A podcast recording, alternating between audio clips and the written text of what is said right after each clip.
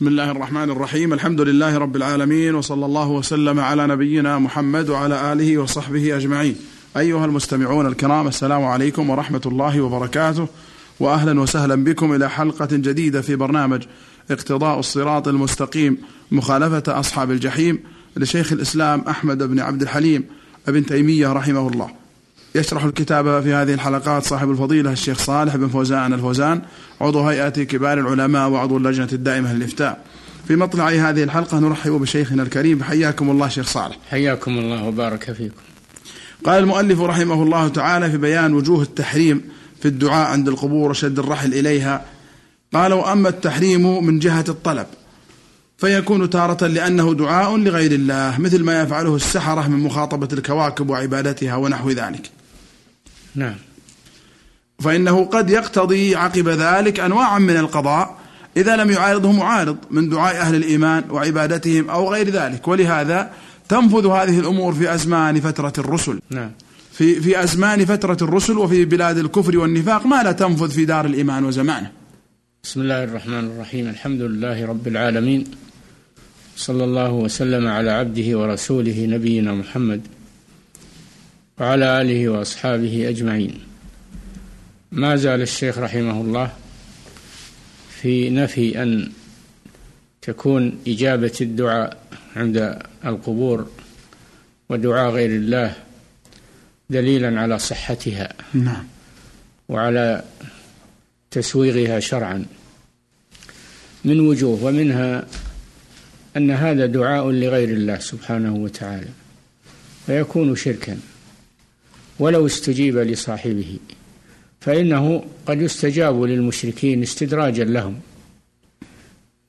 وكما في حالة الضرورة في البحر لأنهم يخلصون الدعاء لله سبحانه في تلك الحالة فليس هذا لأجل ولاية المقبورين أو الموتى نعم. لأن أيضا الذي يدعو الكواكب ويدعو يدعو الأصنام وهي جمادات ليست أولياء مع هذا يستجاب له أحيانا. فليست لحال المدعو أنه ولي من أولياء الله وإنما لأجل فتنة الداعي واستدراجه. نعوذ بالله. نعوذ بالله. ولذلك تخف هذه الأمور عند بعثة الرسل وتتعاظم وتكثر عند الفترة من بعثة الرسل عليهم الصلاة والسلام. نعم. وفي بلاد الكفر والنفاق ما لا تنفذ في دار الإيمان وزمانه. وتنفذ في بلاد الكفر والإيمان ما لا تنفذ في بلاد الإسلام وزمان الإسلام لقلة هذه الأمور وكثرة الاعتماد على الله سبحانه وتعالى وإنكار هذه الأشياء. نعم. ومن هذا أني أعرف رجالا يستغيثون ببعض الأحياء في شدائد تنزل بهم فيفرج عنهم. نعم فالشيخ رحمه الله يضرب لذلك مثلا رآه هو أن ناسا يدعون غير الله من الأحياء فيستجاب لهم وليس هذا دليل على صحة ما هم عليه أو على تسويق دعاء غير الله وإنما هذا قضاء وقدر واستدراج لهم. نعم. وربما يعاينون أمورا وذلك الحي المستغاث به لم يشعر بذلك ولا علم به البتة. نعم وإنما يكون دعاءهم للشياطين كما سبق وتقدمهم الشياطين تحضر لهم مطلوبهم ولا وإن كان المدعو حيا ولا يعلم بذلك. نعم. وفيهم من يدعو على أقوام أو يتوجه في إيذائهم فيرى بعض الأحياء أو بعض الأموات يحول بينه وبين إيذاء أولئك.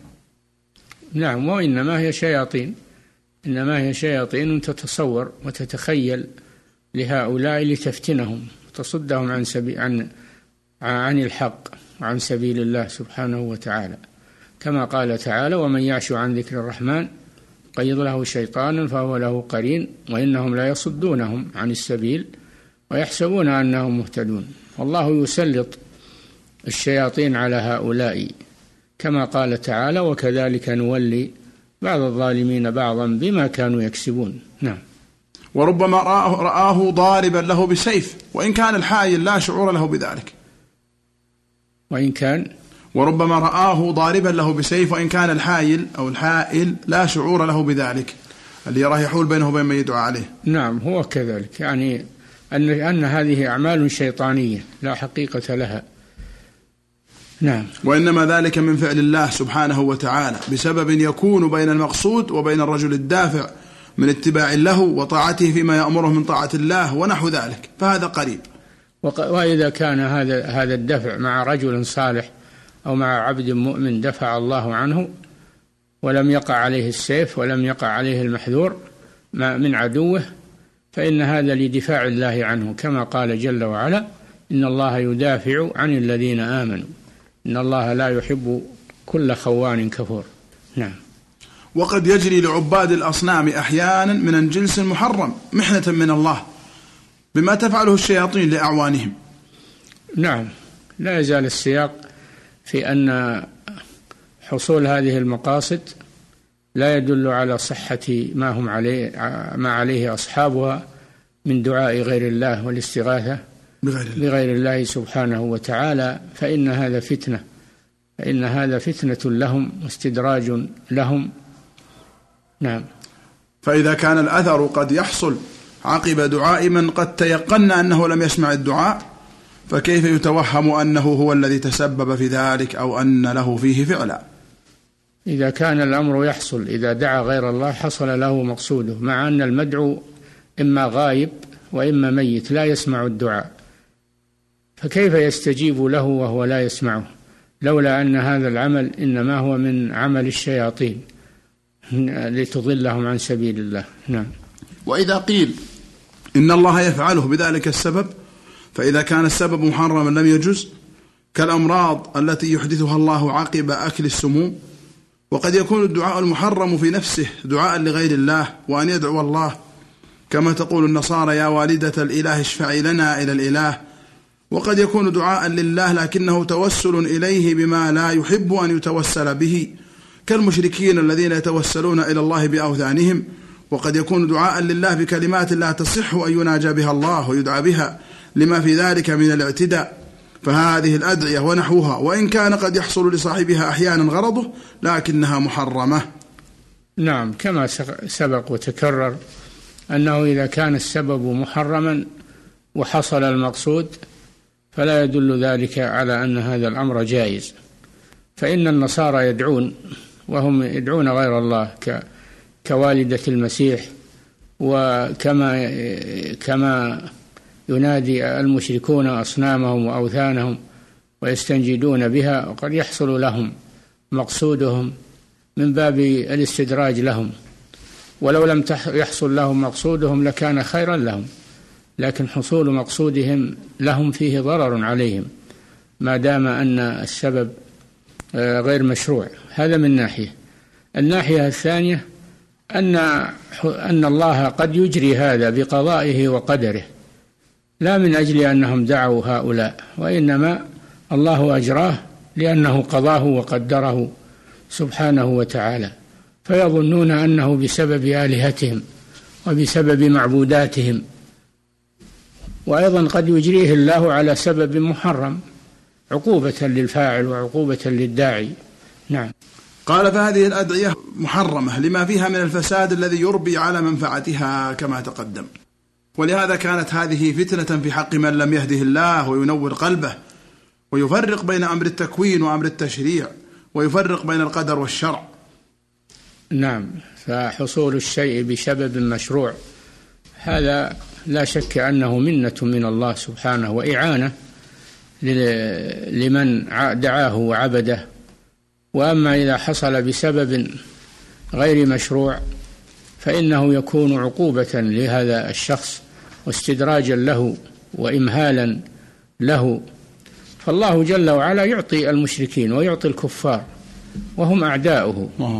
ولا يدل هذا على أنه راض عنهم. نعم. قال تكون فتنة في حق من لم يهده الله ولم يفرق بين أمر التكوين وأمر التشريع ويفرق بين القدر والشرع ويعلم أن الأقسام ثلاثة. أمور نعم. الأمر على قسمين أمر كوني وأمر شرعي. فالأمر الكوني لا بد أن يقع.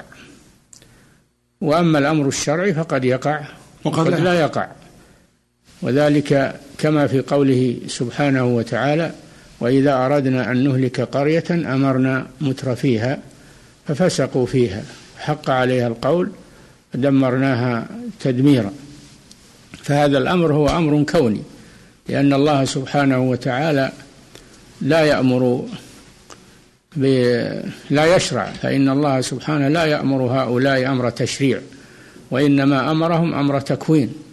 ففيه فرق بين أمر التكوين وأمر التشريع. التشريع. نعم.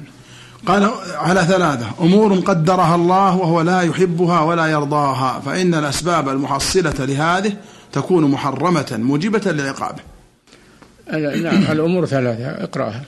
قال أمور قدرها وهو لا يحبها ولا يرضاها. فإن الأسباب المحصلة لهذه لهذه تكون محرمة موجبة لعقابه.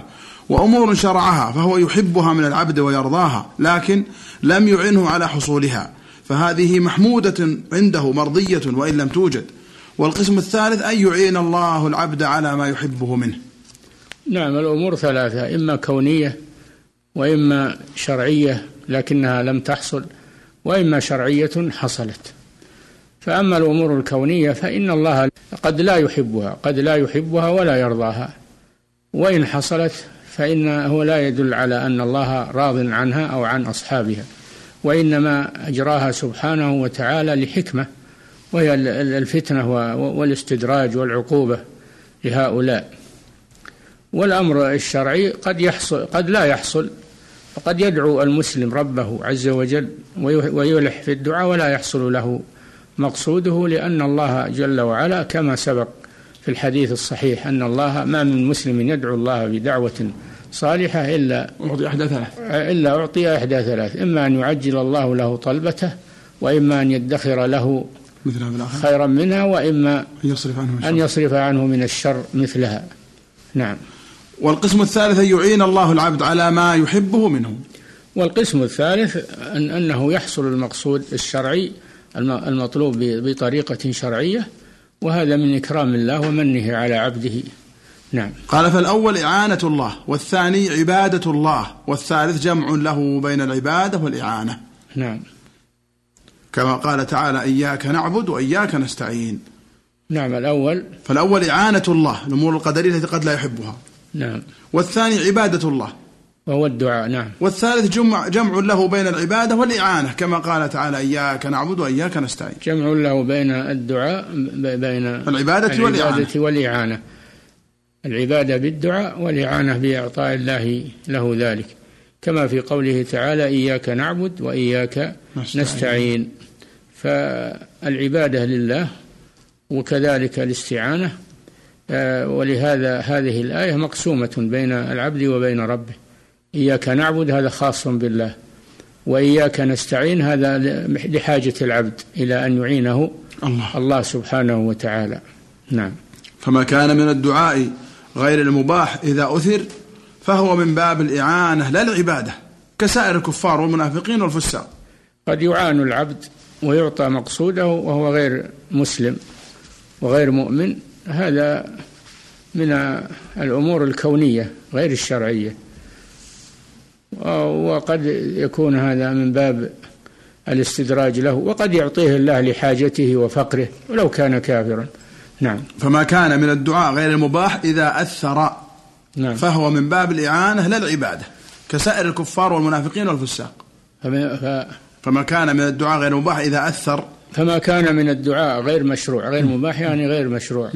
إذا أثر وحصل أثره وطلبه فإنه يكون من الإعانة للعبادة. يكون من الإعانة للعبادة. فيكون من قوله وإياك نستعين. لا لا من قوله إياك نعبد. نعم. قال كسائر الكفار والمنافقين والفساق. ولهذا قال تعالى في مريم وصدقت بكلمات ربها وكتبه. وكان النبي صلى الله عليه وسلم يستعيذ بكلمات الله التامات التي لا يجاوزها بر ولا فاجر. صدقت بكلمات ربها الكلمات الشرعية التي أنزلها الله في كتبه. صدقت بكلي أو صدقت بكلمات ربها يعني بقضائه وقدره. وصدقت بكتبه. فجمعت بين الإيمان بالقضاء والقدر والإيمان بالكتب. وهي صديقة. مريم صديقة وأمه صديقة. فهي صدقت بقضاء الله وقدره وصدقت بكتبه وكانت من القانتين. هذا الأمر الثالث. جمعت بين هذه الأمور الثلاثة. نعم. وكان النبي صلى الله عليه وسلم يستعيذ بكلمات الله التامات التي لا يجاوزها بر ولا فاجر.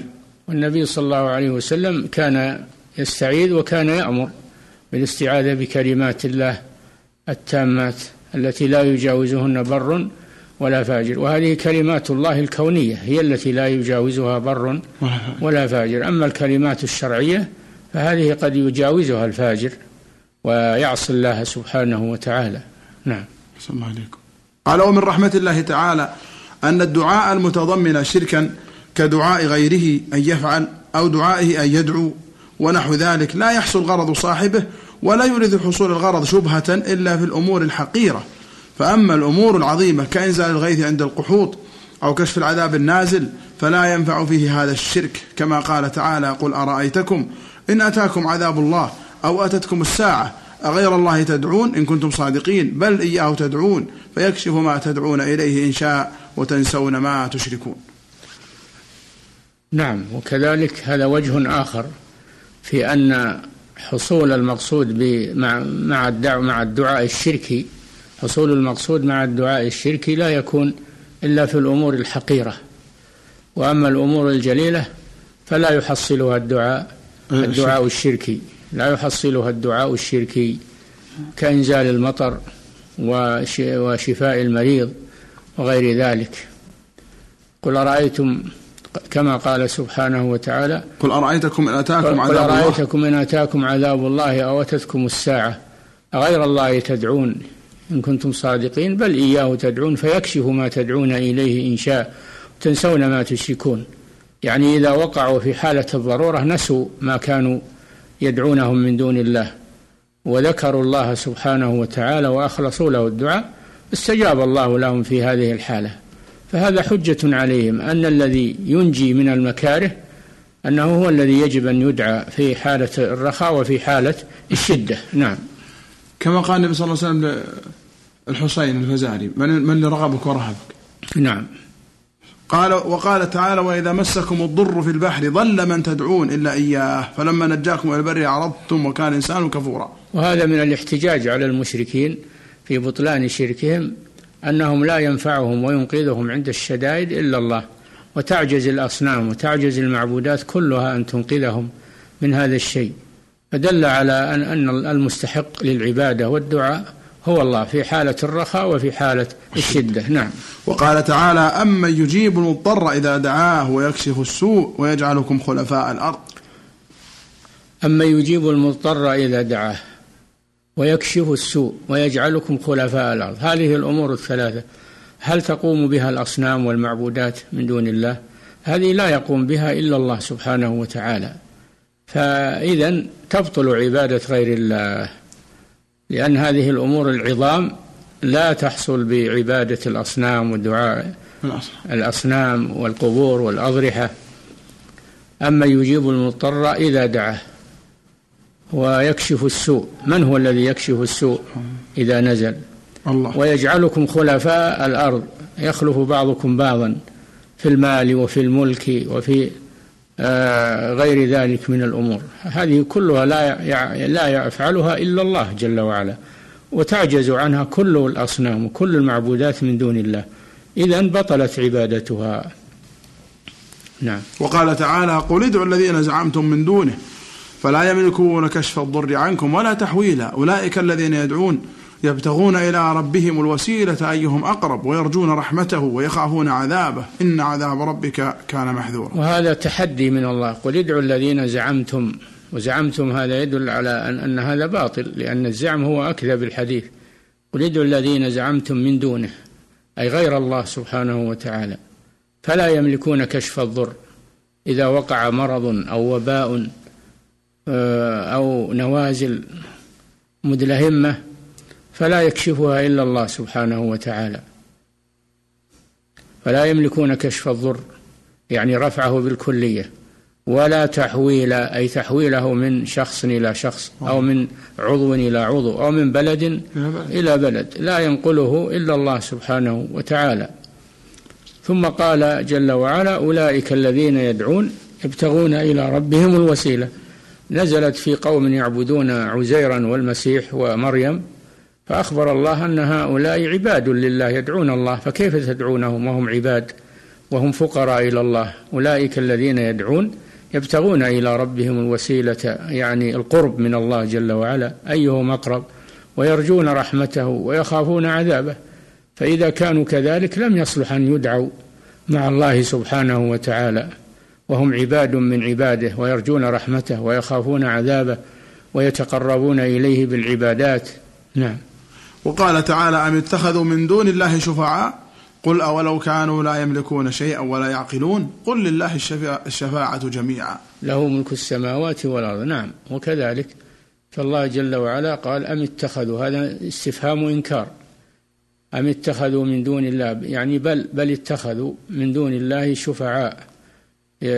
لأنهم يعبدون الملائكة ويعبدون الأولياء والصالحين ويقولون هؤلاء شفعاؤنا عند الله كما قال جل وعلا ويعبدون من دون الله ما لا يضرهم ولا ينفعهم ويقولون هؤلاء شفعاؤنا عند الله ولا تنبئون الله بما لا يعلم في السماوات ولا في الأرض سبحانه وتعالى عما يشركون فسمى فعلهم هذا شرك ونزه نفسه عنه.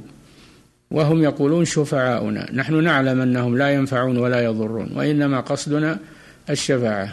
الشفاعة ملك لله. قل لله الشفاعة جميعا. لا تطلب الشفاعة من هؤلاء وإنما تطلب من الله جل وعلا. فتقول اللهم شفع في نبيك اللهم شفع في عبادك الصالحين لأن الشفاعة إنما هي تطلب من الله ولا تكون إلا بإذنه ورضاه عن المشفوع فيه. نعم. قولك الشفاعة لله جميعا ويقال اللهم شفع في نبيك. بعض الدعاء في تسجيلات الجوال. اللهم إني أستشفع بك عليك. العبارة صحيحة؟ إيه نعم هذا استشفاع بالله عليه يعني توسل بالله إليه سبحانه. اللهم إني أستشفع بك عليك. نعم كما في قوله وأعوذ بك منك. نعم أعوذ برضاك من سخطك وعفوك من عقوبتك. فهو يلجأ يلجأ إلى الله من غضب الله وعقابه. نعم. وأقسم بك عليك. إذا بلغ درجة من الولاية والصلاح بحيث أنه يقسم على الله فلا بأس. نعم. لكن لا يقولها كل أحد. يقسم بالله عز وجل عليه. أما الممنوع فهو أن يقسم بغير الله على الله. يقسم على الله بمخلوق. هذا هو الممنوع. يقسم عليك بنبيك أو أسألك بنبيك. هذا ممنوع. لأن هذا حلف على غير الله. حلف بغير الله. حلف بغير الله على الله. الحلف بغير الله على المخلوق لا يجوز. فكيف الحلف على الله بغير بغير الله؟ نعم. السلام عليكم.